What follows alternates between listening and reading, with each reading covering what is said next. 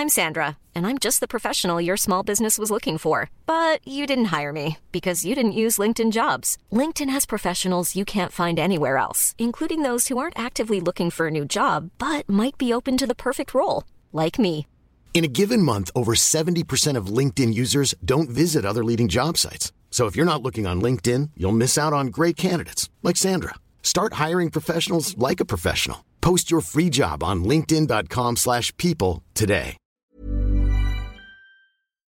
Ja, Hej Esben. man tør jo næsten ikke uh, sige det. Det er fredag. Og det har været en lidt stille ud i dansk politik. Ja, Ja, det tænkte jeg faktisk også på i ugens løb. Jeg har øh, Twitter kørende øh, her på skærmen, bare lige for at holde øje med, om den sædvanlige fredagsbombe går af, mens vi står herinde. Men, øh, men nu er der indtil videre ikke er sket det helt store, så tænker jeg, at vi kunne bore os ned i nogle af de ting, der sker lidt længere ude øh, bag i kulisserne. Mhm. Jeg holder jo et vågent øje med, hvad der sker i det, vi engang kaldte Blå Blok. Ja. The artist formerly known as Blå Blok. Ja. Og der sker nogle interessante bevægelser i Dansk Folkeparti, hvor formand Messerschmidt pludselig har forandret partiets øh, fordelingspolitiske profil i, lang, i, sådan i retningerne langt mere borgerligt. Ja. ja. Og øh, det tænker jeg, det er der sikkert både nogle taktiske og strategiske grunde til, at vi kunne, vi kunne tale om. Jeg synes også, der er kommet et desperationens skær over øh, Morten Messerschmidt. Nå, det er sjovt, du siger det. Okay, lad os snakke om det, for det her, jeg har også tænkt over lidt noget af det samme. Ja. Og øh, så har vi jo fået en ny øh, tænketank, Jacob. Det har vi nemlig. Den, Invi, Den vildeste tænketank i byen. ja, Institut for Vilde Problemer, et, øh, et Ja. begreb det der med de vilde problemer, som øh, Sigge Winter Nielsen har indført i Danmark. Og det er også ham, der er, står som stifter Ja. af, af tænketanken. Han vil finde løsninger på de der vilde problemer. Det tænker jeg, at øh, det skulle vi også tale om. Ja, det er mega spændende. Lad os tale om det. Og så har vi jo lytterspørgsmål, øh, Jacob. Kan du huske der i sommer, hvor vi lavede lister? Ja, det kan jeg godt huske. Ja, og så lavede vi den der liste over de top tre bedste, bedste taler. Mhm. Og i dag, der skal vi tale om en tale, som vi jo i princippet også godt kunne have, kunne have nævnt Okay. dengang. Øh, nemlig George Bush Jr.'s berømte Bullhorn speech. Okay. Øh, tre dage efter 9-11 i murbrokkerne der for World Trade. øh, den der. Tower. Ja. Ja. Hvad betød øh, talen dengang, og hvordan, hvordan, hører vi den, øh, hvordan hører vi den nu? Åh, det gider jeg godt at tale om. Ja, det er dagens program, Jacob. Det lyder godt. Så åbner jeg weekenden med at byde velkommen til DK Pol.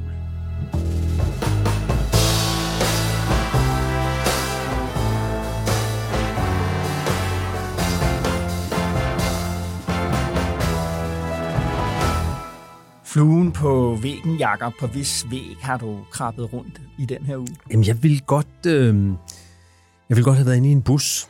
Ja, Øhm, nemlig i, det er jo øh, sjældent, man vil det. Ja, men ikke desto mindre. I, i turbussen, Ja. øh, regeringens nye turbus. Den stævnede ud i går. Den stævnede ud i går med, med, med store hvad hedder sådan noget, portrætter Ja. ja. øh, af, af de tre partiledere, Frederiksen, Lykke og Ellemann. Ja. Og så kører de altså sammen rundt i den Ja. her bus, og i Ja. går... The SMV Roadshow. Ja, The Roadshow, ja. Ja. Med Anders Breinholt som, øh, som vært, når de kommer rundt. De startede i, i Ringsted i går, Ja. og, øh, og kørte så videre til Odense. Jeg ville godt have været i bussen, da de kører fra Ringsted til Odense, for mm-hmm. der har de ligesom haft deres første optræden, ikke? Ja. Og øh, jeg gad godt at have hørt, altså jeg, jeg, gad, jeg gad faktisk særlig godt at have siddet lige ud for lykke. Mhm. Mm. Hvordan så han egentlig? Altså, hvad, var det egentlig en turné, han gad at være på til der? Ja. Altså, Hvad jeg- tænker jeg du så- selv? ja, jeg tænker, jeg tænker nej. Ja. Altså, jeg synes, uh, politikens uh, Christian Korfiksen har en fremragende reportage i avisen i dag fra det første, uh, fra det første møde nede i Ringsted, Mm. som, du ved, det var en halvfuld sal. Altså, der var udsolgt, men de har lavet det. Det kunne vi godt have fortalt dem på Altinget. Det har vi tit lavet det nummer. Der er udsolgt, men det er gratis billetter. Ja. Så folk siger, de kommer, men så finder de på noget andet at lave på dagen, fordi der sker et eller andet i deres Ja, ja, liv, eller solen skinner, eller noget andet. Så Klart. det er sådan en halvfuld sal. Mm. Og der sidder alligevel, altså når man tænker på Alex Vandopslag, der for nylig propfuld KB-hallen, ikke? Ja. så sidder der altså de tre mest magtfulde ministre i Danmark i en halvtom sal i Ja. Ringsted. Og så med Anders Breinholt, der ligesom skal gejle det hele op og Ja. ja. være morsom og sådan noget. Det har, jeg synes, jeg synes, det har noget lidt sørgeligt over sig. Ja. Det må jeg sige. Ja. Det synes jeg. Og, og det tror jeg, altså for eksempel, at, at måske Lykke har et godt blik. Jeg tror, jeg, jeg kunne godt tænke mig at have set, Ja. om han egentlig, om han egentlig synes, det var okay at være der, da de så kom ud fra, fra show number one. Det er jo øh, en del af projekt, øh, af projekt Genstart for, ja. for regeringen, ja. Og selvfølgelig også jo på en eller anden måde at reintegrere Jakob Ellemann som en del af, ligesom, hvad er det, vi tænker på, når vi mm. tænker på regeringsledelsen. Mm. Mm. Der var han jo glædet lidt ud, tror jeg. Og hvis man kigger på Ellemanns øh, sådan hans popularitetstal, hvad synes Mm. folk om ham, så ligger han ekstremt lavt, og det tror jeg simpelthen Men meget, der kan er, også at han noget er nyt, glemt. der er også noget nyt over hele det her med, at de tre partiledere fra en, fra en koalitionsregering skal på turné sammen, ikke også? Fordi, fordi at, at ja, de tre partier, der er i regering sammen, mm. men, men de er jo netop også tre partier. Lidt skal de gå til valg hver for sig, selvom de måske siger, at de godt vil fortsætte Ja. noget sammen. Så der er noget lidt, altså, det er ligesom om, og det tror jeg også er en del af, af, af den der udmærkede reportage i politikken, det er ligesom om, at de stadigvæk er i gang med diskussionen om, om de overhovedet skal danne den regering eller ej. Og det er ligesom over et halvt år siden, så man ja. har det sådan, "Jamen, det har I jo gjort. Ja. Nu, nu, nu er det noget nyt. Nå, anyway, det vil jeg godt have været. Hvor vil, hvor vil du gerne have været? Jamen, og, øh, også sammen med Lars Lykke. Nå, men, han er så populær, altså. Ja, øh, ja, der var jo en gang, hvor, øh, hvor ingen gad at høre på ham. Der er det der Ja. berømte klip fra, fra, en, fra en afslutningsdebat, tror jeg, der er i, i Ja. Folketinget. Var han lige Folketingssalen? Han holder sin ordførertale, og der er ingen kort bemærkninger. Nej, og alle går. Ja. Øh, vinder ham ryggen simpelthen. Nå, men øh, hvad det hedder, nu er han populær også her i, i, i studiet. Jeg vil gerne have været hjemme hos ham. Øh, Okay. Da han, Det er sikkert også sjovere. Ja, i den her uge har måttet fortælle sin søn Bergur, at øh, Uh, at han kun skal være spidskandidat. han, at han ikke skal være Jo, spidskandidat. jo, jo, han er spidskandidat. Topkandidat. Han er topkandidat, og, og Stine Bosse er spidskandidat. Nå, jeg troede, han var spids, og Stine Bosse var spids-spids. Ja, sådan noget der, ikke? Ja. Men, men øh, det er hende, der er ja. nummer et Ja. ja. på, på Moderaternes Ja. øh, liste til Europaparlamentsvalget, Yes. og det tænker jeg jo bare, det er jo sådan noget, det er jo fra en film, eller en, det er jo en Succession-scene, Det er det. at faren, patriarken, fortæller sønnen, du er ikke Ja. ja. nummer et alligevel. Ja.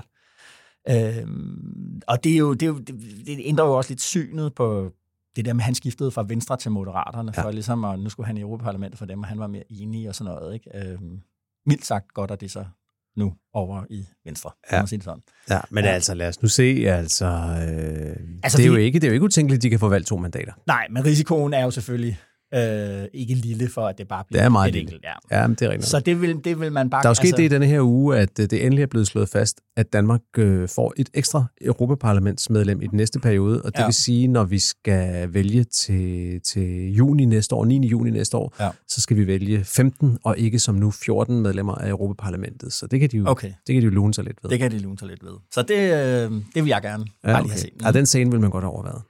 Ja, vi tager lige en, øh, en, lille, en, en, en lille pause, og så synes jeg, vi skal vende tilbage til faktisk at tale lidt om det der Europaparlamentsvalg, Okay. som, som gryder i horisonten. Fedt.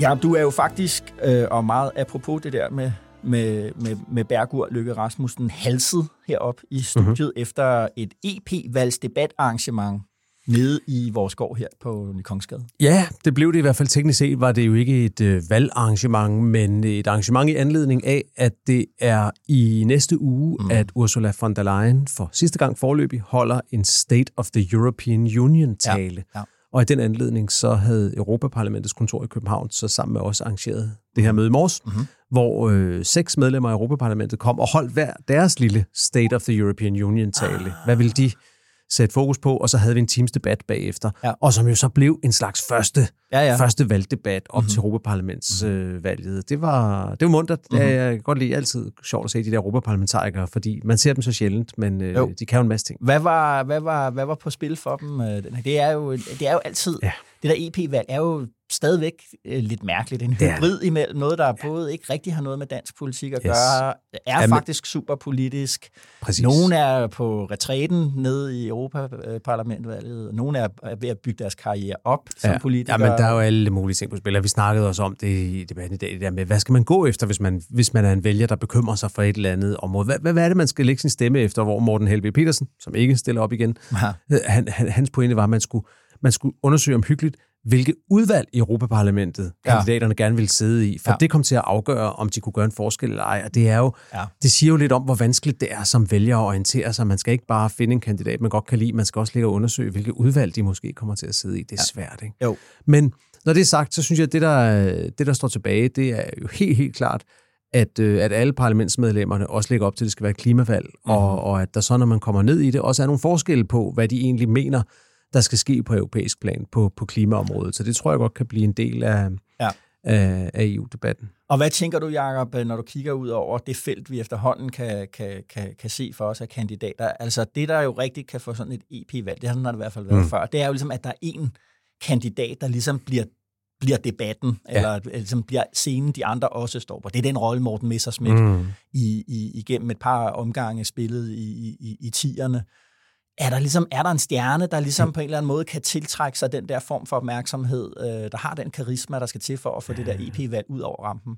Nej, der må man nok sige nej. Mm. Der må man nok sige nej. Altså, der er jo gode kandidater, synes jeg ja, også. Dy- dy- dy- dygtige politikere. Altså, Anders Vistisen stiller op for Dansk Folkeparti. Ja, ja. Han har efterhånden noget erfaring dernede fra. Han er ja. en dygtig politiker. Ja. Du har Morten Lykkegaard fra Venstre, erfaren politiker. Christel Schaldemose fra Socialdemokraterne. Mm. Øh, peger på det store, kæmpe store talent i SF, øh, Kia Marie Peter Hansen, ja. som øh, stiller op igen, som kom, kom jo ind lidt ved en tilfældighed sidste gang, fordi Carsten Hønge ikke ville ja. have det mandat, han egentlig havde fået. Ja. Hun bliver sandsynligvis spidskandidat for SF, uh-huh. og stiller op med, med Willy Søvndal på, på, på bagsædet. Ja. Øh, så han bliver måske den der, men altså det, det paradoxale i det er jo, at han kommer jo netop ikke ind som spidskandidat. Nej. Øh, det bliver hun, det bliver hende, der kommer til at tage tv-debatterne, og, ja, ja, ja. og som de vil prøve at køre frem. Så, så nej, det, jeg tror ikke, vi får det der, øhm, den der solostjerne, der kommer til at definere valget.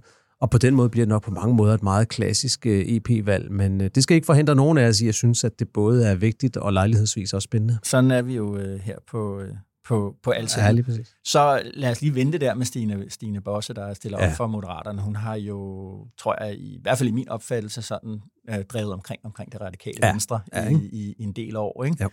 Øh, jeg tror også på et tidspunkt, hun har været omkring uh, Socialdemokratiet. Uh, mm. Hvad det hedder. Det, jeg synes, det er en lille smule... Altså, det, det, det siger jo meget, at en kandidat, som ligesom hører til over i det radikale segment, stiller op over for, mm. for, for moderaterne. Altså, og det er jo også en vinkel på Europaparlamentsvalg. Det er det der med, hvordan kan vi se på det i forhold til det, som øh, den her podcast hedder, nemlig Dansk Politik Pol. Altså, hvad er det, der sker der? Ikke? Og den jo. der det der problem, moderaterne, eller udgør, moderaterne udgør for det radikale venstre. Ja. Øh, de har ligesom overtaget en del af, en, ja. en del af den radikale identitet. De har jo ikke øh, valgt rækkefølgen på deres kandidater endnu, men de har en, en stribe, også dygtige, synes jeg, tidligere folketingsmedlemmer, blandt andet Anne-Sophie Kallesen, som har siddet i Folketinget, som ja. også har fulgt godt med, godt kender. Jeg tror, de fleste danskere kender hende nok ikke så godt. Nej. Muligvis øh, Rasmus Helve Petersen, altså lillebror til Morten Helve Petersen, ja. der, der vil stille op. Men, men de radikale står dårligt. Det er ikke verdens stærkeste kandidater. De kan godt risikere at blive, at blive klemt der. Ja, det. Og, øh, og for moderaterne er det jo både et styrketegn og et svaghedstegn, synes jeg. Det er jo et styrketegn på den måde. Nu begynder Lars Løkkes parti faktisk at tiltrække nogle folk, vi talte sidste uge om alle de der konservative, der begynder at strømme ind nu. En, som, som siger primært kommer fra, fra en slags radikal baggrund. Ja men det er jo også det der med, som nye partier har med, at alle læser deres egne visioner ind i det. Ja. Og Stine Bosse, hun er, hun er en meget typisk kandidat for sådan et nyt parti for Moderaterne på den måde, at hun er utrænet. Ja. Hun har jo ikke stillet op til noget før. Hun har været en stemme i den offentlige debat. Hun mange har været erhvervsleder en gang for mange ja. år siden. Ja. Men hun er utrænet som politiker, og derfor kan det gå både til højre og til venstre. Eller både, både op og ned, når hun så bliver testet og ja. skal stå over for dem, der har prøvet det mange gange før. Ja. Så det ja. er et wildcard, de tager, men det kan man jo sige, det var øh, Bergur jo selvfølgelig også. Ja, ja, og partiet på mange måder ja. har taget en masse chancer. Ja. Øh, klassisk øh, Lars Lykke jo. Tag nogle chancer og mm. se, hvordan det går over. Og det er jo så... Præcis. For det meste er gået godt, så har der selvfølgelig ja. også været øh, Jon Steffensen, sagde jeg og sådan noget. Ja. Okay. Jakob, øh, vi, øh, vi, vi, øh, vi tager en pause, og så skal vi tale om tænketank.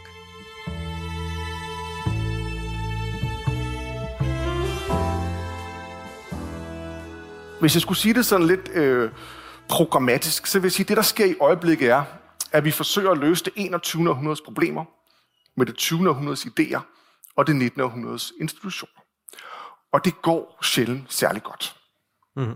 Ja, ja, her var det Sigge Winter Nielsen, der på Folkemødet for Uddannelse sidste år øh, indledte sit, sit, øh, sit foredrag om det, hans øh, nye tænketank øh, også skal lave, og virkelig også motivationen for øh, at, øh, at, at etablere den. Det er jo på en eller anden måde, så er det jo sådan en rigtig altinget tænketank, tænkte jeg, da jeg, da, mm. da jeg så. Den er fyldt med folk med statskundskabs baggrund. Øh, og det rummer, synes jeg, også et vist øh, paradoks. Altså, det er, jo, det, det er jo en flok statskundskaber, som nok, det er jo en uddannelse, som er, er det mest populært, man kan være på i centraladministrationen mm. øh, i dag. De prøver at løse det problem, at de ikke har kunne løse de problemer, de skulle løse. Hvis man kan sige det på den måde. Sagt med glimt i øjet, for det er jo kun positivt, øh, og i princippet ja. vil også bemærkelsesværdigt, at man erkender ligesom egne problemer og prøver at gøre mm. noget ved det. Ja. det. Det er jo det er vel uh, first take. Ja. Sigge Winter skrev jo for et par år siden den bog, der hed Entreprenørstaten, ja. hvor han ligesom introducerede, det har sikkert været sagt før, men ligesom fik sat på dagsordenen det her, der hedder vilde problemer. Altså problemer, der er så komplekse og store, ja. at man ikke bare løser dem ved et enkelt forlig i Folketinget ja. eller en enkelt vedtagelse. Ja. Det er så stort, at man er nødt til at samtænke forskellige ting, mm. og måske også tænke ud over bare Folketinget. Og, og det er blevet, har man kunnet konstatere, det er blevet en meget stor ting. Altså der, der, der er ikke tal på det antal konferencer og møder, der så siden er holdt om vilde problemer. Det er ja. virkelig blevet en ting, ja. Øh, der bliver diskuteret. Præcis. Og nu kommer så Institut for Vilde Problemer, der skal være en tænketank, der ja. skal være med til at løse det. Og jeg, mm. jeg synes også, det er, det, det er rigtig fascinerende af den der grund, du nævner. Jeg, min, min, min kone gjorde mig opmærksom på et, øh, på et LinkedIn-opslag, som Sigge ja. øh, selv har skrevet, jo. hvor øh, at opslaget slutter med, at der står, øh, det, øh, det er morgen i Danmark. Wow. Og det, altså, det er jo Reagan, ikke? Ja, det, det er, er Reagan. It's morning in America, ja, det ikke? Er det. Og det er jo men, men det her, det er jo ikke et politisk parti. Det er jo Nej. ikke et politisk parti, og det er der, hvor paradokset kommer, det er, ja. at det her det er nogen, der godt vil løse nogle dybe politiske problemer, men de er meget udtrykkeligt ikke noget politisk parti, og ikke tilknyttet nogen bestemt politisk tænkning. Det er ikke mm. en ny CVA, en socialdemokratisk lændende tænketank. Nej. Det er ikke et nyt CEPOS, en borgerlig tænketank. De er ligesom hævet over det. Ja. Så det er, det, det, det er Djøf-tænketanken. Mm-hmm. Det er mhm. simpelthen fornuftens tænketank, ja. det her, ikke også? Jo. Det er, altså jeg kom, det, jeg kom til at tænke på, da, da, da, da den blev præsenteret, den her tænketank, det var Tony Blair. Ja, okay. okay hvorfor det? jo, fordi at øh, han opfandt jo øh, det der, ham og hans øh, chief of staff, der skrev den der bog, uh, The New Machiavelli, uh, mm-hmm. Jonathan Powell hedder De ja. opfandt jo øh, på vej ind i Blairs anden periode, øh, det de kaldte The Delivery Unit. Mm-hmm øh, som var født ud af Blairs frustration over præcis det samme som det, som, som, øh, som, som Sigge og Tænketanken, øh, øh det her problem med, at vi kan, det er nemt at lave policy. Øh, det er nemt at vinde valg, i hvert fald for Tony Blair på det der tidspunkt der. Det er nemt at få flertal. Der havde en kæmpe flertal i det engelske parlament. Det var utrolig svært at gøre de der politiske forslag til virkelighed. Ja. Og derfor havde det der tætte fokus på, på implementering, og det var det, den der delivery unit skulle, skulle lave. Og det er også det, som som den her tænketank formulerer som sit formål. De vil ikke ja. have fokus på, på det, de kalder fordøren af politik, altså pressemøderne, folketingssalen, kampagnen, mm. valgkampene, men på, hvordan ting bliver implementeret fra sådan øh, øh, mm. bagud i kulissen, så at sige. Ja. Øhm, og det var også det, som, som, som Blair og dem øh, øh, ville lave. De har sat fokus på, på uddannelse og, og, og sundhed. Og så øh, min pointe er ikke bare ligesom at sige, det minder om noget, man har set før det er jo den idé, en beskrivelse af, hvad er problemet i politik, som man især finder blandt centrister. Mm. Altså folk, der er der egentlig ligesom siger, om politik øh, er, altså alt det der ideologi, og alt, der handler om fortælling, og alt, der handler om at mobilisere vælgerne, det er ligesom en ting, men det vi har fokus på, det er at løse problemer, Ja. Øh, og det, det er, er, er hvad skal man sige, det, det, det, det, det, det er en teknokratisk tænketank. Ja, på den måde, det, det lever lidt i den der forestilling om, at at der er nogle sandheder, som bare er hævet over politik. Ja. Jeg faldt over en ting, som også øh, som, som Sigge Winter har sagt her i forbindelse med lanceringen, hvor han siger, vi, vi er en tænketank, som tager et røntgenfotografi af den måde, politik udspiller sig på. Mm-hmm. Vi ser os selv som en form for kiropraktor, der kan gå ind og lave nogle knækhister her, der gør, at hele systemet kan arbejde bedre. Ikke? Altså det er sådan, ja, det, det er videnskabsmand, det er røntgenfotografen, kiropraktoren, der ja. kommer ind lige ja. og ved nogle næsten magiske øh, bevægelser, ja. eller røntgenbilleder af din, af din krop kan fortælle dig, hvad der er galt, og så behøver vi slet ikke være uenige om det længere. Mm-hmm. Og det er jo, det er i hvert fald noget, man kan diskutere, om det er sådan, men der er også det, jeg synes også, det er det der spændende ved det, at Sigge Winter egentlig vælger, og hvad skal man sige, at gøre det i en tænketank. At ja. han ikke melder sig ind i Socialdemokratiet. Altså jeg tror jo, i 60'erne mm-hmm. havde han jo været minister. Ja. Måske, altså, så var han blevet finansminister måske. Måske, hvis det var gået godt, statsminister. Hvis man mm-hmm. kigger på hans karriere, ikke, så mm-hmm. er det jo mhm. super interessant. Han er jo startet som embedsmand i Finansministeriet. Ja. Han har været politisk skribent på politikken. Vi var ja. kolleger der en periode. Ja. Han har været studievært på Danmarks Radio. Mm-hmm. Senest har han været direktør over i Djøf. Ja. Altså Djøffernes eget, egen, øh, egen fagforening. Ja. Han har ligesom været hele raden rundt af der, hvor du laver politik. Ja. Det eneste sted, han ikke har været, ja. det er dem, der egentlig laver politik i Danmark, ja. nemlig partierne. Ja. Og det er jo det er jo det, hvor jeg også synes, der er interessant ved Institut for Vilde Problemer, det er, at den er, den er også et udtryk for partiernes krise, at Præcis. de kan åbenbart ikke tiltrække Præcis. de unge akademikere, som har de gode, stærke løsninger, hvis vi mhm. nu vælger at tro på, at Sigge og de folk, han skal arbejde sammen med, faktisk kan lave det røntgenfotografi, ja, ja. faktisk kan lave det knæk i ryggen på velfærdssamfundet, ja. så skulle de jo sidde inde i partierne, så de kunne få udviklet det, mm. og så det kunne blive til noget.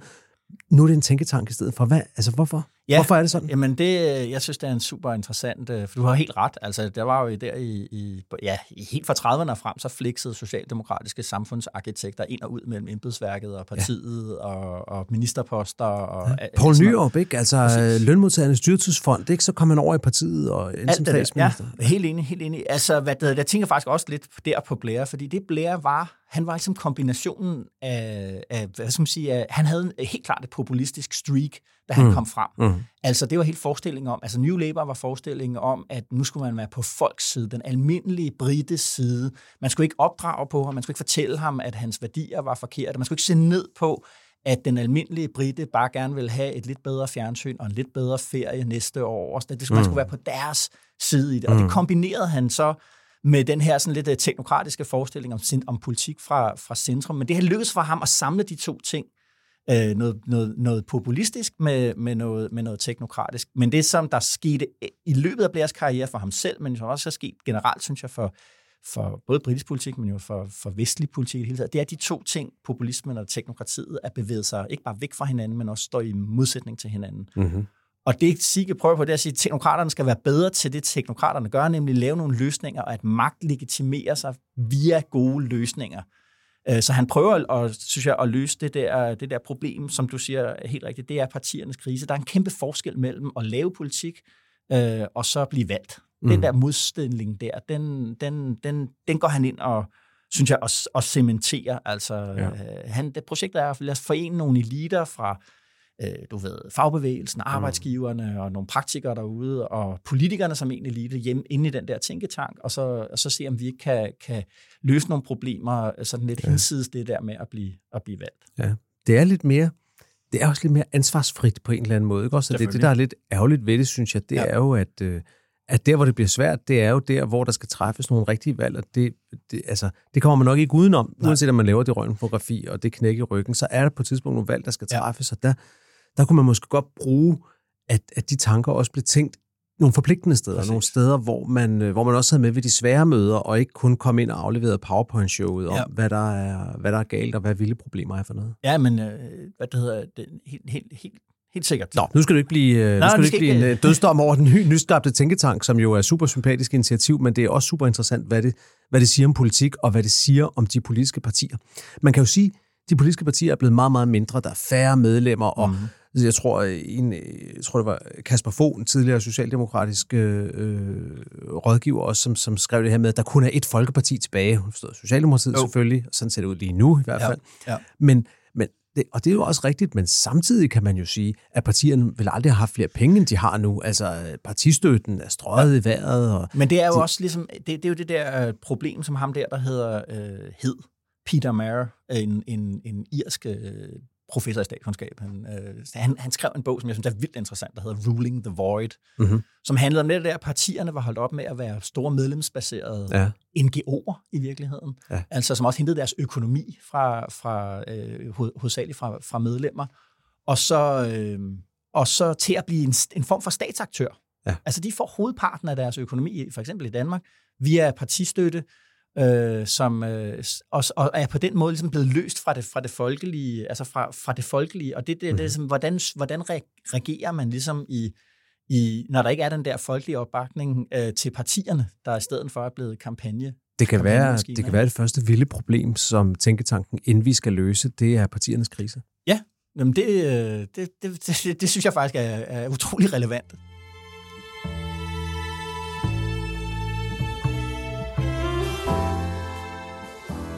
Så skal vi gå have noget sig, mand. Nu kører det. Ja. Vi tager den bare lige her. Så. Vi lander et resultat på den pæne side af det eneste, som jeg efterhånden gennem de seneste måneder har hørt journalister tale om, nemlig spærregrænse, spærregrænse, spærregrænse. Kære journalister, nu kan I godt lade være med at spørge og begynde at tale om politik. For danskerne... Ja, jeg ved egentlig ikke, hvad den pæne side af spærregrænsen egentlig er. Øh, øh, jeg Dansk Folkeparti. Det her det er en tale, Morten Messerschmidt holder på valgaften mm. sidste, sidste år. 2,6 procent af stemmerne ved folketingsvalget der fik de. Og siden da har man ligget på 3-3,5 øh, procent i de vægtede gennemsnit, vi laver her på, på altinget. Så jeg tror muligvis, at den der spærregrænse-diskussion, den kan, den kan meget hurtigt dukke op igen ja. for, for, for Morten Messersmith, fordi sagen er jo, at de forhåbninger, han selv havde til sit formandskab, og dem, som medlemmerne havde, da han blev valgt, de har ikke rigtig materialiseret mm. sig endnu. Nej. Morten Messersmith-effekten er udeblevet. Ja. ja. Og nu har han så også flyttet sit parti på, øh, på fordelingspolitikken i et stort interview, han gav til Berlingske Tidene. Der siger han, alt for mange troede, at øh, vi var socialdemokrater. Mm. Øh, og så stod han fast, at han gerne vil sænke skatten, øh, helt afskaffe arveafgiften, øh, og han vil også øh, skrotte registreringsafgiften for biler, der koster under en halv million kroner. Og så er han, har han ingen problemer, siger han, med at også skulle lette i topskatten. Nej. Han springer ud som øh, klassisk borgerlig. Fuldstændig. Han, øh, hvor DF engang ville være det ægte socialdemokrati, fordi Socialdemokratiet havde forrådt deres egen arv, så at sige. Det var, ja. var Pia Kjærsgaard og Christian Thulesen Dals fortælling. Så vil Morten Messersmith være den ægte konservativ. Ja. Øh, og han melder sig jo på den måde ind i det, der efterhånden ligner en flerflontskrig mod konservative og Søren Pape Poulsen. Altså moderaterne, de tager alle de sociale konservative. Mm. LA tager alle skattemodstanderne.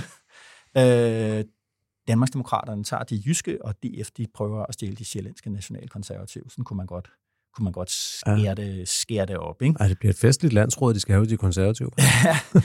øh, men så ligger der jo også, øh, tænker jeg lidt i det, at, at Messersmith på en eller anden måde kan godt se det der med, at, at Blå Blok er, vi, er, er, som vi har talt om, den er død. Mm. Øh, I hvert fald for indeværende. Hvorfor melder han sig så ind i den? Jamen, det er jo for, fordi han ved jo godt, at hvis han ikke ligesom er, er med, øh, øh, altså et, prøv at genetablere Blå Blok, så vil DF stå meget langt væk fra den indflydelse, fordi det tegner sig jo til, øh, et, et, det eneste, lige nu, kigger på meningsmålet lige nu, det eneste alternativ, der er til en socialdemokratisk ledet regering, enten den, vi har i øjeblikket, eller en, en centrum-venstre-regering, jamen det er jo en centrum-højre-regering, hvor øh, Moderaterne og Venstre og LA og K og R går sammen og laver en, øh, en, mm. et, et, øh, et mindretal som på en, på en 40 procent, og vil se omkring og vende sig om mod, mod, de, de, øh, mod, mod det nye højre, hvad vi nu kalder mm. Dansk Folkeparti, Danmarks Demokrater, Nye Borgerlige, siger, hvad så? Tør jeg vælge os ja eller nej? Ikke? Så han ved jo godt, tænker jeg, at han er nødt til at følge med i en proces, hvor, hvor han kan suge, øh, hvor man kan, hvor man en traditionel borgerlig blå blok, hvor, som, hvor fundamentet ikke er værdipolitik længere, men er økonomisk politik. For på den måde ligesom at tænke, at det er det, mm. Venstre skal, så at sige, vende, vende, ja. vende hjem til. Ikke? Men jo, det er det. Og vores gode kollega Erik Holster, han skrev en analyse, hvor han, hvor han skrev, det synes jeg rigtigt og helt ja. indlysende, at risikoen for Morten Messersmith, det er jo, at han smider barnet ud med badevandet ja. i den forstand, at Dansk Folkeparti, da det havde fundet sine ben efter de første tumultariske år, ja. så fandt det jo netop Præcis. sin identitet i at være et korrektiv til Socialdemokratiet. Præcis. Altså den lille mands socialdemokrati, eller ja. hvad man skal sige. Ikke? Også ja. den menige mands socialdemokrati, der tog øh, almindelige menneskers problemer endnu mere alvorligt, men som havde den samme sociale øh, indignation ja, og, øh, og empati og fordelingspolitik, ja. som Socialdemokratiet ja. havde. Og nu, hvis man nu skal være noget helt andet, så må man bare sige, ja. så vil man i en virksomhed sige, Nå, men øh, jeg håber, du har markedsanalyserne på plads, ja. at du har kigget efter, hvad men det er for du ikke, Jacob, det tror jeg. Ja, det her det er også et udtryk for, at DF og Morten Messersmith belæver sig på, at man nok ikke bliver det der 10% plus øh, parti igen lige i overmorgen. At jo. man rent faktisk er ved at finde sig ind i rollen som et af de små blå jo. partier, Øh, tror du, tror, jeg tror måske også, det kan have noget at gøre med, med formandens personlighed, altså, altså hvem han selv er, fordi ja. det er jo et meget enmandstegn. Selvom det er et stort parti, og et parti med mange ja. medlemmer, og stadigvæk en, en del parlamentarikere, og nu snakker vi Anders Vistisen, dygtig ja. europaparlamentariker, der sidder nede i ja. Europaparlamentet, så er det meget et parti tegnet af formanden. Og Morten Messersmith er borgerlig. Han skrev jo for ja. mange år siden, 20 år siden er det vel snart efterhånden, øh, en kronik sammen med Mogens Kammer, hvor han basically ligesom ja. øh, du ved, tog meget, meget, meget, meget stor hammer og tiskede mm. den ind i, i, i den der universelle velfærdsstat. Altså, han er borgerlig, og, og han har også det for sig, at øh, Ungdomspartiet, øh, de unge, som mm. på mange måder udgjorde hvad skal man sige, infrastrukturen i hans kampagne for at blive formand, de er også meget mere borgerlige end, mm. øh, end, end de der gamle DF'er, vi kender fra, fra, ja. fra, fra starten. Øh, af nullerne. Ikke? Jeg, mit spørgsmål er, jeg har, det, så har vi diskuteret et par gange herinde også, ikke? Altså, jeg har jo stadigvæk den der større tese om, at DF er ligesom i gang i den der fase af langsom uddøen fra ja. øh, dansk, dansk politik. Man har Jakob tabt seks valg siden det der monstervalg, man fik i i, i 2015, hvor man fik ja. 21,23 stykker af, af, af procent af stemmerne. Ikke? Kommunalvalget i 17, Europaparlamentsvalget i 19, Folketingsvalget i 19, kommunalvalget i, i 2021 og Folketingsvalget i 2022. Seks nederlag øh, på, på en meget seksårig periode. Mm. Øh, og spørgsmålet er jo, synes jeg, hvad sker der i partiet, hvis Messersmith ikke bryder den her, den her cirkel af nederlag, man, man har bevæget sig længere og længere mm. øh, øh, ned i. Og spørgsmålet for mig er, øh, om de husker det, hans konkurrent til formandsposten, øh, Martin Henriksen, han sagde på det der ekstraordinære øh, årsmøde, hvor, hvor Messersmith blev valgt. Der Hvad sagde? Jamen, der sagde han med øh, Martin Henriksen, hvis Dansk Folkeparti igen skal blive et bredt fagnende folkeparti, så skal vi også sætte ind her det var på udlændingepolitikken og på spørgsmålet om, ligesom, du ved, hvad er det for en uddannelsesmæssig mm. profil, øh, partiet ligesom, øh, har i ledelsen. Han sagde, derfor skal vi også passe på med at blive et parti, der nærmest udelukkende er styret af akademikere. For at være Dansk Folkeparti, så skal vi afspejle vores, vores vælgere. Og det er jo den der diskrepans, der er mellem Morten Messersmiths person og de vælgere, han har. Hvis man kigger på Morten Messersmiths biografi, vokser op mm. i det, man kunne kalde DF-land i Frederikssund, øh, med, med, med en enlig mor. Øh, det, det har han selv beskrevet øh, flere, flere gange, ikke på samfundets bund eller noget, men mm. i, i, i, i, en, i, i den lavere middelklasse ude i den danske provins.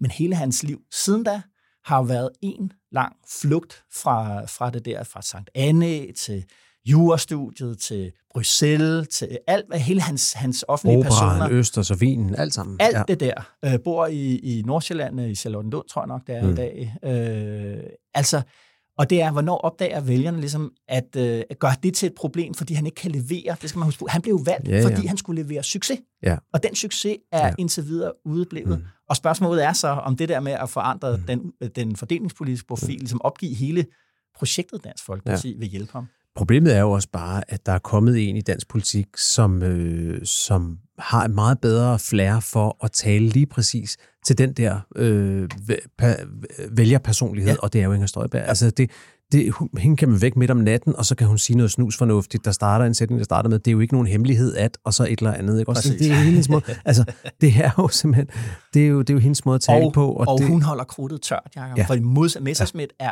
all over the place. Uh, hvis man følger ham på, på Twitter, er det jo fire-fem meget bestandte, vilde meldinger, ja øh, om dagen. Ja, for det, Inger det, hører man næsten ikke noget til. Nej, men det det, jeg nemlig har noteret mig med Messersmith, som jeg også synes kunne være sjovt at snakke lidt om, det er, at jeg synes, nu har der været meget øh, opmærksomhed om, at han flyttede sig i den økonomiske politik, mm-hmm. forståeligt nok, mm-hmm. men den, den flytning, jeg egentlig har noteret mig, det er, at jeg synes, at der er blevet noget mere ekstremt i øh, de meldinger, der kommer fra Messerschmidt og fra nogle af de nærmeste. Altså, det er blevet mere højlydt. Altså, de er begyndt at bruge i deres øh, Facebook, mm-hmm. deres sociale medieopslag mm-hmm. nogle gange, de er begyndt at bruge ordet kulturberiger rigtig meget. Og det ja. er sådan en lille smule skærpelse af tonen i udlændingedebatten. Ikke? Også man ja. kalder det ikke udlændinge mere, man bruger det der ekstremt sarkastiske udtryk kulturberiger, ikke? Ja, okay, ja. som, øh, som, jo, som jo er sådan lidt, lidt hårdere, men... Øh, man har foreslået en Guantanamo-lejr-agtig ting med mm. dansk jurisdiktion, altså at vi nærmest skal, skal adoptere et stykke land et eller andet mm. sted nede i Afrika, som så skal være et lille stykke Danmark, hvor alle asylansøgere skal være, inklusive dem, der har fået asyl. Ja. De skal så have et lidt bedre liv end de andre dernede. Du ved, ja. det, er, det er lige en lille smule mere øh, ja. voldsomt, end det har været, hvor det vil også et udtryk for, at de er kommet længere væk fra mainstream, at de kunne godt gå i, dengang der måske var udsigt at der kunne komme sådan en lejr nede i Rwanda mm-hmm. med Socialdemokratiet som, som, øh, som primus motor, ja. der var de nødt til at være for det. Mm-hmm. Men nu hvor det er blevet meget mere usandsynligt, ja. så skruer de lige op og ja. gør det lidt mere ekstremt. Jeg lagde ja. også mærke til, at... Øh, at, øh, at Messersmith her de sidste par uger har brugt ordet bananrepublik om Danmark, fordi der er faldet nogle domme ved menneskerettighedsdomstolen, som Danmark så ja. respekterer. Og ja. det, er, det er et udtryk for, at samtidig med, at de rykker sig ind i blå blok på den økonomiske politik, ja. så er de sådan set også ved at marginalisere sig selv lidt fra i hvert fald Helt centrumdelen af dansk politik. Helt sikkert. Øh, og, og det udstiller jo, øh, skal vi sige, det som DF'erne nogle gange glemmer, og mange øh, glemmer, det er, at, at, at det der med, at de fik den der prominente position i mm. nullerne øh, fra 2001 og, og frem, der har man sådan en tendens til at tilskrive dem, at det var noget, de gjorde, at det var mm. fordi, at de lige satte fingeren øh, det rigtige sted. Men den rigtige beskrivelse er, at det er fordi, at det er Venstre, der mm. beslutter sig for at sige, nu skal vi snakke om udlændingepolitik som et våben mod Socialdemokratiet. Det er det, der gør, at de løfter DF ind i, ind, ind i den der helt centrale position, de ja. havde i, i nullerne. Og når Ellemann siger ligesom, ikke mere blå blok, og ovenikøbet vælger at gå i regering med Socialdemokratiet, for ligesom at illustrere, øh, hvor meget han ikke gider, og Venstre ikke gider blå blok mere, jamen så ender så står Dansk Folkeparti tilbage alene, uden den der partner, der, kan, der kunne løfte dem ind øh, på, på, ja. på den centrale del af scenen. Og det, det er grundlæggende set det, der er mit argument for, at DF's tid er ved at, være, er ved, er ved at rende ud, og det er sådan her, det ser ud, når et parti langsomt forsvinder bort det er, at, at, øh, at landskabet omkring dem har ændret sig så meget. Første test får vi jo, apropos Europaparlamentet, får vi 9. juni næste år, ja. når, øh, når vi skal til Europaparlaments øh, valg. Altså Anders Vistisen mm. mod en, øh, en eller anden spidskandidat fra, fra Danmarksdemokraterne. Det bliver spændende at se, om de begge to kommer i Europaparlamentet, eller om der ja. bliver skiftet ud.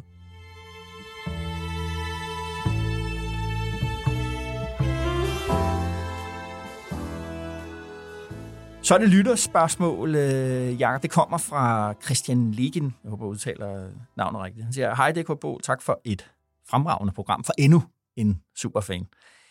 Øh, jeg fik af lyttet til jeres sommerspecials, blandt andet top 3 over de bedste taler. Her sprang en tale frem, som jeg, øh, og nok også I, husker fra ende til anden, da USA er i knæ, præget af utryghed og forvirring efter det største angreb på nationen nogensinde, træder en mand frem på det dystopiske landskab af murbrokker, hvor folk dagen før er faldet fra himlen i redsel. Med tre sætninger samler han nationen og udstikker en retning, der tegner det mentale billede for, hvordan 9-11 skal ses og international storpolitik mange år, mange år frem. Det er George Bush's Bullhorn speech. Øh, jeg tænkte, vi skulle lige, vi skulle lige høre den. Den er jo ganske, den er jo ganske kort, faktisk. Kommer her. I want you all to know that America today, America today is on bended knee in prayer for the people whose lives were lost here, for the workers who work here, for the families who mourn. This nation stands with the good people of New York City and New Jersey and Connecticut as we mourn the loss of thousands of our citizens.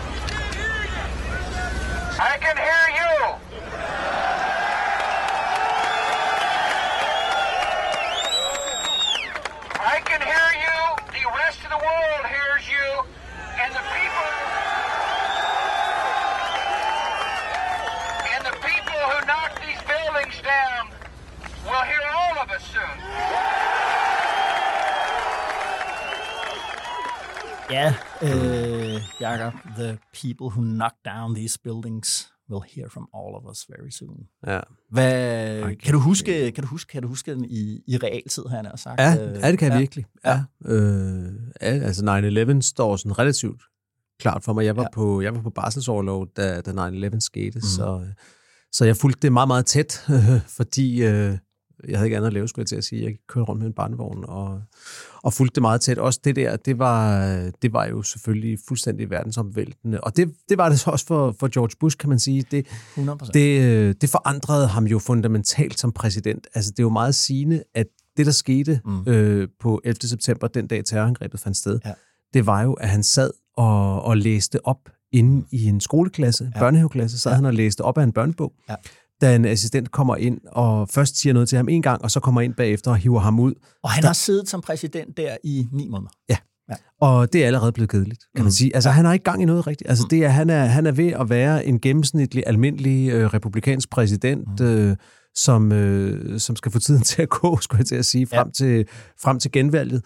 Men, men så sker det der, ja. og lige pludselig har han et purpose, har han en mening med at være præsident. Præcis. Og den der tale er jo udtryk for, uanset hvor meget man gjorde grin med, med George W. Bush, og, øh, og øh, der var jo en tendens til at, at beskrive ham som sådan en lille smule mindre begavet ja. og, øh, og, og som dårlig taler, det var, at det der, det var jo det, som en god politiker kan. Præcis. Han, han rejste sig da verden kaldte på ham. Og, han, og det sker jo spontant. Altså, ja. Det er jo tydeligt, at han holder ja. i starten en, en tale, der er forberedt, og ja. vi sørger, og vi gør alle de der ting, og så er der en, der, der råber, vi kan, ikke, vi kan ikke høre, ja. hvad det er, du siger. Han står og taler ind i en, i hvad megafon. Megafon kalder vi det på, ja. øh, på dansk. Bullhorn kalder ja. det det på, øh, på, på, øh, på amerikansk. Ikke? Øh, og, og så finder han jo altså lige der ordene.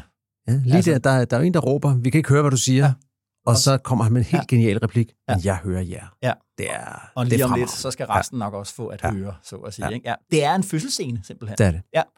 Øh, og så tænkte jeg også, øh, det sjove ved det, eller sjove ved det, Den burde, have været, den burde have været med på den top 3-liste. Det er faktisk rigtigt. Det er godt set. Det er, det er ja. godt set. Den, den, der er jo også, Jacob, det i det, øh, og det er der jo med amerikanske præsidenter, når de holder tale, at det er ligesom om, at, at, at vi har, det er en replik i en film. Ja, ja.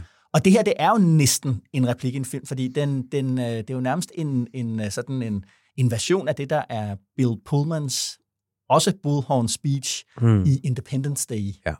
Øhm, og, øh, og på mange måder så er der en, en større sammenhæng mellem de to ting øh, også. Det er jo fordi, det er som du siger, øh, Bush han finder sin, sin mission her som præsidenten for reaktionen på, den første, på det første angreb på den, på den amerikanske mm. kontinentalsokkel, Mm. mm. øh, hvis man kan kalde det på den måde. Præsidenten for krigen mod terror og præsidenten for den neokonservative bevægelse i amerikansk Ja. ja. politik. Øh, og hvis man vil vide ligesom, øh, kort, hvad neokonservatisme er, så synes jeg, at den der film Independence Day giver et meget godt øh, øh, indblik i det i sådan en, i en, po- i en populær form. Altså forestillingen om, at amerikansk sikkerhed øh, hviler på udbredelsen af amerikanske demokratiske værdier, også med militære mid- midler. Øh, Og til hele universet, hvis det skal være. og til, ja. til hele universet, hvis, hvis, Ja. hvis det skal være det. Ja. Og det er jo interessant, fordi ja. Bush var jo ikke selv oprindeligt en del af den neokonservative bevægelse. Nej. Han, var, han kaldte sig selv compassionate conservative. Ja. Ja. Han var socialkonservativ. Han var socialkonservativ. Ja. Øh, de neokonservative, det er jo en bred bevægelse af tænketanksfolk, også embedsfolk, og nogen, der har været ministre mm. og sådan noget. Øh, de, havde, de havde John McCain faktisk i, i, i, i den periode som deres øh, kandidat. Mm. Mm. John McCain var meget tættere på, på, på dem. Men det, der sker efter 9-11, det er, at Bush vælger de neokonservative til, og omvendt, de vælger, mm. de vælger ham Ja, til. og hans, og hans vicepræsident Dick Cheney, som vel var valgt lidt, fordi han også repræsenterede den strømning. Han, øh, han, det, det, det var er han ikke det? Lidt, nej, altså han, han tilhører ham og, Wolfowitz, vil man, ikke Wolfowitz, øh, hvad hedder, øh, hvad det hedder, øh, forsvars... Rumsfeld. Rumsfeld. De tilhører nok i virkeligheden meget mere sådan, en, altså sådan, hvad skal man kalde det, sådan, i så en nationalistisk øh, konservatisme. Ja, ja. Det er i hvert fald dem, der meget, tager, der meget overtager styringen, og på den måde Præcis. kan man sige, Bush han, han rejser til øjeblikket der og bliver en krigspræsident og, mm. og, øh, og sikrer også nærmest øjeblikkeligt sit genvalg, fordi at han sender nationen i krig, og alle bakker op om ham, og så ja. han vinder jo, han vinder jo altså, ja. Ja. stensikkert genvalg mod, øh, Carrie. mod John Kerry. Ja. i, i 2004. Men det kommer også til at præge hans præsidentskab på den dårlige måde, selvfølgelig, fordi, der sker, fordi at han vælger ikke kun at gå i krig med Afghanistan, men ret kort efter også at gå i krig med Irak, Irak og Ja. kommer hele Guantanamo, og det bliver starten på, Ja. hvad skal man sige, starten på sammenbruddet for den vestlige verdensorden, som ellers var lige ved at blive bygget op i de år der, ikke? Ja, det er, og det er jo det der, altså, når man kigger tilbage på det i dag, som du også siger, altså, at, at det her, det er også på en eller anden måde en tragisk Ja. video Det er det. af, at han indleder en periode, øh, hvor, hvor, hvor Amerik- altså, det, det er måske ikke slået så meget fast i Danmark, men i den amerikanske offentlighed er der jo ingen neokonservativ tilbage. Der er ingen, der tænker, mm. at, øh, at den eneste måde, vi kan løse Kina-problemet på, det er i virkeligheden ved at invadere Kina og lave et regimeskifte i Kina. Det er meget mere realpolitisk med at Mm. afbalancere nogle, ja. nogle, nogle magtinteresser over, over, over for, for, for hinanden. Og, og, og, og, og det betyder, altså slaget omkring, altså hvad kan man sige, øh, det tab, man lider i det amerikansk politik på grund af Irakkrigen, har haft ekstreme, synes jeg, konsekvenser. Jeg tvivler på, at øh, Donald Trump ville have haft den karriere og den der hijacking af, af det republikanske parti, hvis det ikke havde været for Irak, og ikke havde været for den Mm. neokonservative udenrigs- og sikkerhedspolitik, Ja, George Bush altså, havde, øh, havde det- ført. Fordi det Kan der, vide, kan vide, om Obama var blevet valgt uden det, fordi præcis. altså, hvad var det, der, der adskilte Obama fra alle de andre demokratiske kandidater? Det Ja. var, at han var den eneste, der havde været skeptisk over for Irakkrigen. Præcis. Præcis. Og, øh, og, øh, og, og på mange måder kan man jo sige, ligesom at den reaktion, der er kommet øh, udenrigspolitisk i USA, hvor, Mm. hvor, øh, hvor, hvor det, så kan Trump på måderne, at det han gjorde, ligesom øh, være mere eller mindre kikset, mere eller mindre gennemtænkt og alt sådan noget. Men, men i den der America First-tænkning er jo, øh, den er jo blevet bred øh, tværpolitisk øh, i, i dag. Jeg synes, det megafontalen viser, som er sådan en universel sandhed, det er jo det der øh, ordsprog, der også er, at politik, det er det, der sker, mens du har travlt med at lægge andre planer.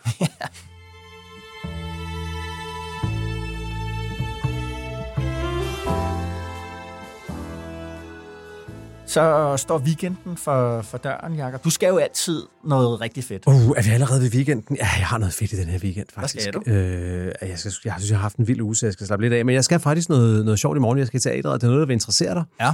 For jeg skal ind og se et stykke om Hannah Arndt. Jamen, det er også min anbefaling. Er det rigtigt? Ja, Nå, jeg har nemlig set det. du har set det? Ja. Ej, er det godt? Det er sindssygt godt. Nå, men det kan du fortælle om lige om Ja. lidt, når vi kommer til anbefalingerne. Så, så vil jeg ikke sige mere om det nu, men det skal jeg se, øh, det skal jeg se i morgen. Ja. Og øh, resten af tiden er det på er det kolonihaven, og Wow. måske smut ned til vandet og få en dukkert. Det er, det er min weekend. Aha. Hvad er din på? Jamen, øh, jeg skal løse et problem, der opstod, øh, da jeg var nede og køre Altså, cy- cykelløb. På, Kan jeg måske sige øh, til, til lytteren, at det, det er en af de uger, hvor Esben har taget sin cykel med i studiet. Ja. Så jeg står og kigger på sådan en, øh, Ja. en, øh, en racer med bred dæk. Ja, præcis. Nå, men jeg var nede og køre cykelløb, og så skete der, at jeg havde, ikke bet- jeg havde, jeg havde glemt at betale min vægtafgift øh, sidste halvår. Altså for din bil. Og øh, politiet, de kører rundt med sådan nogle scanner på, og så havde de opdaget, at øh, jeg havde ikke betalt min vægtafgift. Du var i restance. Så klippede de pladen. What? Ja, det gør politiet, hvis du ikke har betalt din, øh, din, altså alle de afgifter, punktafgifter, der må være på, øh, på, din, på din bil. Du er kriminel. Ja, ja, ja i hvert fald, øh, altså, og, det, og det er 257 kroner, jeg... Ej, jeg havde du børnene med i bilen? Nej, nej, det er en cykel. Det, det, det, det, nej, nej. Øh, men, men, så derfor så holder bilen nede på Møen, og jeg skal have ud her, når vi er færdige nu, og have fat i nogle, øh, nogle, øh, nogle nummerplader, så jeg kan tage til Møen og sætte de nummerplader på og køre min, og køre min bil øh, hjem. Og det, det, er sådan, det er sådan en proces, som er... Som, Ej, som, øh, det lyder forfærdeligt. Ja, det kan jeg næsten ikke, fordi det er sådan noget administrationsnået, og ah. så det skal jeg øh, have løst mit, øh, mit problem. Og det der grund til, at, at jeg har min cykel med, er fordi, at så samtidig er den cykel, jeg normalt kører på, ind i byen, gået i stykker, fordi krankboksen er trådt i stykker. Så nu er. Det var dog ikke politiet, der... Nej, nej. Klippet Så. Okay. hvad det hedder, øh, så det, det er det, min øh, weekend øh, op, skal mand. gå med, Nå. det er at få, få min øh, Corolla fra 2001 kørt tilbage til, øh, til København. Good luck. Øh, nå, Jacob, lad os øh, gå på anbefaling. Nu har jeg sådan afsløret min, men, øh, men, men du kan jo Skal vi ikke starte med den, så? Jo, skal, vi jo, ikke, jo. øh, skal vi ikke starte med det? Du skal i Jeg var- teateret? Eller du har været i teateret? Jeg har været i, ta- i teateret i tirsdags, Ja. øh, hvor øh, At se i mørke, som det hedder, øh, et, et stykke om øh, Han Arndt, øh, den tysk-amerikanske jødiske tænker fra det 20. århundrede. Øh, det handler om hende. Det handler om, at øh, hun i 1975, mener jeg, der modtager øh, Sonningprisen. Ja. Og øh, det starter ligesom, stykket tager udgangspunkt i, at hun er på hotel her et eller andet sted i København og skriver, skriver sin tale, og så vælter, så vælter fortiden, hendes egen fortid, øh, som, som jøde, som jødisk flygtning øh, fra, fra, fra, fra nazismen, Mhm. mm-hmm. øh, og, og selvfølgelig det, hun nok er blevet mest øh, berømt for, nemlig øh, hendes øh, reportage og analyse af øh, Eichmann, øh, den Retssagerne. retssagerne, som Eichmann blev, han flygtede som mange andre topnazister til Argentina, og så bortførte den israelske efterretningstjeneste Mossad ham. Ja. Bragte ham til Israel, til Jerusalem, hvor han blev, blev dømt for, for, sine, for sine forbrydelser øh, og henrettet. Øh, og, øh, og hun tog for The New Yorker til Jerusalem for at dække den her, øh, dække den her øh, retssag. Og det er der, hun kommer på det her begreb om ondskabens banalitet.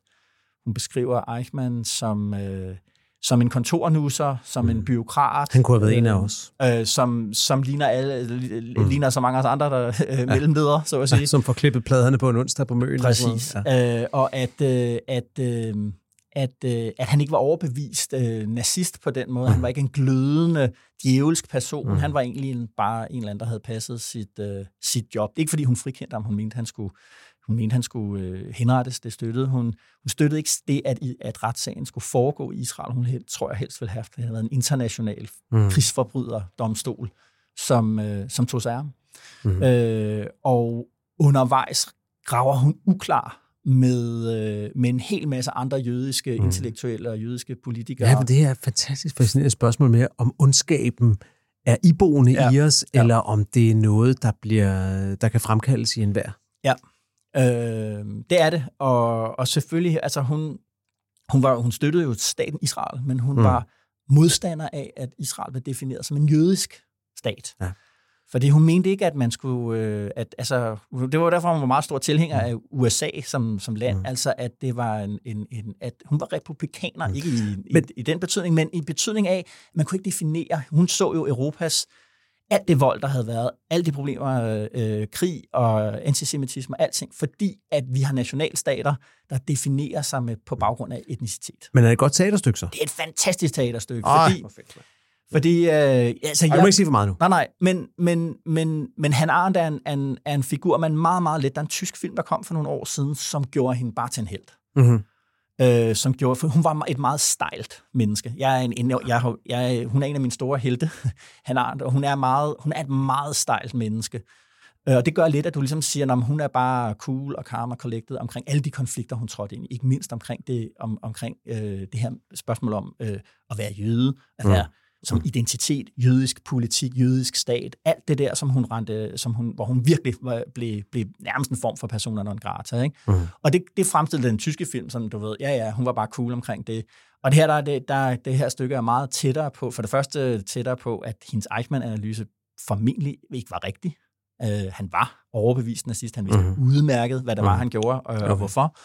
Øh, men han, hun havde stadigvæk nogle pointer omkring det moderne byråkrati mm. og alt sådan noget. Men hendes tvivl, at det påvirkede okay. hende, det er, øh, og det, øh, det synes jeg, at øh, det er jo Ina øh, Miriam Rosenbaum, som vi har samarbejdet med her på Alting, Ja, lige præcis. der, der går ind i den der øh, øh, Som jo har rolle. sin, har sin gyldne alder som skuespiller, ja. og lige nu ja. har hun ikke det. Jo. Altså, hun er tilbage, hun er, hun er i det stykke.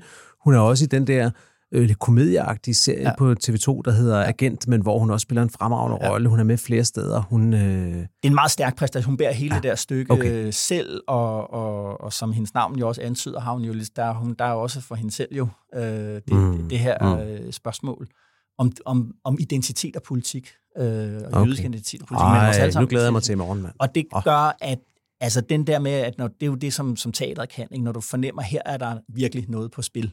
Mm-hmm. Øh, det, det mærker man, når man sidder på, på, på tilskuerrækkerne. Øh, Wow. så, så det sagen ved det er jo, Jeg er glad at for, i at jeg har morgen, billetter inden den her anbefaling. Ja, fordi det, i, i, i hvert fald denne her fase af stykket slutter jo rent faktisk øh, i morgen, så hvis man kan, man kan skynde sig og prøve at se, om man kan se at få nogle billetter. Ja. Min fornemmelse er, at det har været så stor en succes, at det formentlig kører Det videre. har spillet både i Aarhus og Odense også, så øh, ja. Det kan være, det får en runde mere. det, det, det, det kan man, det kan man virkelig kun håbe på. Og til. hvis det, hvis, øh, hvis det gør det, så synes jeg, man skal, skal slå til. Det, er, det, var, en, øh, det var rigtig... Øh, det var simpelthen rigtig kunst. Ej, hvor godt. Mm. Det er jo svært at komme efter den anbefaling, men... Øh, Du står med en bog. Nu gør jeg forsøget Jo. alligevel. Jeg står nemlig med en bog, og vi er, vi er måske lidt i samme boldgade på ja. En eller anden måde, fordi det var en del af min sommerferielæsning, det her, og det er en bog, som jeg, som jeg glæder mig til at anbefale. Det er af den norske forfatter Sigrid Undset, Mm-hmm. og det er jo sådan en, som jeg tror, mange måske ikke lige kan placere. Altså, alle kender jo Knud Hamsun, men som fik Nobelprisen i litteratur. Men. Ja. det gjorde Undset altså også. Ja. Øhm, hun er bare lidt mindre kendt end ham. Også i Norge, tror jeg sådan set. Ja. Øh, Han er også meget kontroversiel. øh, han er meget Hamsun. kontroversiel. Ja. Øh, men det er Undset for, for så vidt også. Mm-hmm. Men, øh, men hun har skrevet en bog, som jeg øh, opdagede, det var faktisk min kone, der opdagede den øh, tidligere på året, da vi var i Lillehammer til en konference. Hun var fra Lillehammer. Hendes hus i Lillehammer er i dag et museum. Og den have, som hun gik meget op i, er en have, man kan besøge og sådan noget. Og det er en Jo. bog, der hedder Tilbage til fremtiden, mm-hmm. og som er en fascinerende bog. Mm-hmm. Altså, Undset er jo mest kendt for, øh, for, for den roman, der hedder Christine Lavrans datter, mm-hmm. som er sådan en generationsroman. Ja. Det var det, som hun også fik Nobelprisen for. Mm-hmm. Denne her tilbage til fremtiden, det er sådan en essayistisk bog, Jo. som er skrevet under 2. verdenskrig. Hun har en helt vild historie under 2. verdenskrig, fordi hun er måske Norges mest kendte antinazist. Ja. Så da tyskerne invaderer Norge, der øh, gør gode venner hende øh, meget klart, at hun, gør, hun, hun, må- hun må se at komme væk, fordi det er for farligt for hende at Ja. være der. Hun tror i starten, hun kan flytte op til Nordnorge og bo i det frie Norge, mm-hmm. men øh, på et tidspunkt begynder svenskerne at give tyskerne ret til at bruge jernbanerne, og så står det klart, at hele Norge vil blive besat. Ja. Men hun starter altså med at flygte nordpå i Norge, Mhm. mm-hmm. og da det så står klart, at, øh, at tyskerne vil tage det hele, så må hun så ind over Sverige, og så tager hun en vanvittig rejse via Sverige til Moskva, Mm-hmm. Fra Moskva med den transsibiriske jernbane helt over til, øh, til den øh, russiske østkyst, Ja. hvor hun rejser til, til Japan, Aha. er et stykke tid i Japan, og rejser videre over Stillehavet til San Francisco, Aha. på tværs over USA, til New York, hvor hun så tilbringer resten af krigen. Wow. Altså, Ja. en vanvittig rejse, ikke? Ja. Fra Lillehammer til New York, Ja. den forkerte vej rundt om. Mhm. Og Og bogen her er en rejsebeskrivelse, den første del af det, flugten op igennem Norge, Ja. øh, turen igennem øh, hendes observationer fra Rusland og fra Japan, og slutter sig ligesom, da hun ankommer til USA. Og, øh, og, og det er ekstremt fascinerende i sig selv. Øh, hele den historie, hun, hende, en af hendes sønner dør øh, i, i krigen øh, mod, mod tyskerne undervejs og sådan noget, og hun er meget, øh, altså meget lidt følelsesladet omkring det, i hvert fald i bogen, men beskriver alle de her ting, og beskriver, hendes møde med Rusland er super fascinerende, også læst i dag, fordi at hendes beskrivelse af russerne er så voldsom, som det er, mm-hmm. og hendes beskrivelse af Rusland som land mm-hmm. er, øh, er, er meget voldsom. Altså, hun, øh, hun tror simpelthen ikke på Rusland, efter det hun siger. Hun tror ikke på Rusland som en del af fremtidens mm-hmm. øh, verdensorden, og wow. det var jo det var jo ikke indlysende, der man stod midt i 40'erne, at Rusland ikke ville være, øh, Nej, nej, øh, eller Sovjetunionen ikke ville være et land, der skabte fremgang for dets med, med, medborgere og, Mhm. og, og kunne noget. Og hun har sådan, altså også litteraturmæssigt er det, er det fantastisk. Øh, hendes, øh, om hendes tur igennem, læser bare en lille smule, Jo, jo. om hendes tur igennem den transsibiriske jernbane, der skriver hun, i virkeligheden var rejsen gennem Rusland og Sibirien ikke anstrengende. Det handlede bare om at sidde stille og blive tyndere og tyndere. Og så beskrev hun øh, togføreren, eller øh, der, ham, der gik igennem toget på Jo. den her måde. Han var bare en lille sortsnusket nissemand, som så ud som en, man fik lyst til at lægge i et blødt kar med varmt sæbevand natten over og skylle ham i så mange holdt rent vand, indtil han kunne hænges til tørre igen. Han var klædt i en muggrå sports, øh, sportsdress, som var et par numre for store til ham. Ja. Altså, det er jo sådan næsten Mark Twain-agtigt i hendes, ja. Øh, i hendes beskrivelser der. Og det, der så fuldender det, jeg synes, der gør, at det er en vanvittig spændende bog, det er, at- den sidste del af bogen, det er sådan en slags essay, hvor hun gør sig nogle tanker om, hvordan verden skal gendannes efter krigen. Mm-hmm. Og hun skriver mange kontroversielle ting. Altså, hun skriver blandt andet, apropos det, vi lige snakkede om, mm. at ondskaben ligger iboende i tyskerne, så mm. ingen vil nogensinde kunne stole på tyskerne igen. Og det kan man jo godt forstå, hvor det kommer fra. Jo. Men i dag vil vi jo betragte det som nærmest racistiske betragtninger, nogle af Ja, de ting, hun ja, får ja, skrevet om, om tyskerne der. Men hun får også beskrevet en ny verdensorden, hvor hun sådan set opfinder NATO. Mm-hmm. Og hun sidder altså i 1942 og har allerede et skarpt blik for, hvad det er for en verdensorden, der skal afløse det her Ragnarok, som de står midt i der. Det er, øhm, det er en fantastisk bog, okay. Som øh, man stryger lige igennem. Jeg ved ikke, om den findes på dansk. Jeg læste den på norsk, men det er, Ah, det er, ikke, øh, det er ikke besværligt. Det finder vi ud af. Sigrid Undset, tilbage okay. Til fremtiden, varmt anbefalet. Wow. Så skal jeg også lige gøre opmærksom på, Jacob, at øh, på mandag klokken halv ni herinde ja. på Altinget, mandag morgen halv ni, hvis man øh, arbejder i København og, øh, eller nær, nær, nær centrum, så kan man komme forbi til, til noget morgenkaffe. Ja, hvad er det, der sker der? Ja, Martin Lidegaard kommer forbi. Han øh, Åh, har skrevet en bog. Ja. Og, øh, og nu har vi talt så meget, også her, om de radikales øh, problemer og genvordigheder, så nu tænker jeg, at øh, jeg skal tale med ham om det også. Præcis. Øh, så der er kaffe, og der er også nogle croissanter, i hvert fald til de første 50, der kommer. Øh, kaffen flyder nok øh, hele, hele vejen igen. Der tager vi lige en, en, en hurtig time fra halv ni til halv ti. Og så kan man, tror jeg, man kan købe Lidegaards bog og lige få en snak med ham Ja, og sådan okay. noget bagefter der. Og der er, der er free entry. Nå. Man kan bare dukke op. Det bliver, det bliver godt. Det skal vi lige snakke om på fredag, hvordan det gik så. Ja, det synes jeg. Ja, det er også i næste uge, at øh, Altinget åbner et nyt nichemedie. Ja. Det gør vi på onsdag. Ja. Der åbner vi Altinget Maritim. Ja. Det er nichemedie nummer 30, så det kan være, at jeg giver et lille glas næste fredag. Wow, Jamen så, så lad os, øh, det gjorde vi jo starten der, der skulle vi se, om vi skulle drikke øl og sådan noget, ligesom alle de andre politiske podcasts. vi kan tage et glas ja. champagne. Ja, på fredag, der, Ja. vil det være, der vil det være på sin plads. Okay. Ja, det var, det var det sidste gang. Der havde vi jo noget knas med teknikken, så vi kom øh, først ud sent fredag, fredag aften, men, øh, men den her gang, der tror jeg, vi, vi kommer ud til sædvanlig tid. Vi håber, det kommer Mm. mm. lidt før. Og som altid, tak til dig derude med Dekopol i ørerne. Vi er uendelig taknemmelige for, at du vil bruge din opmærksomhed på os. Emma Glitnes producerede denne episode af Dekopol, og vi spillede klip fra Danmarks Radio og fra Folkemødet for Uddannelse. Mit navn er Esben Schøring, og jeg er politisk redaktør her på Alting, og ønsker dig og dine en god weekend og god vind.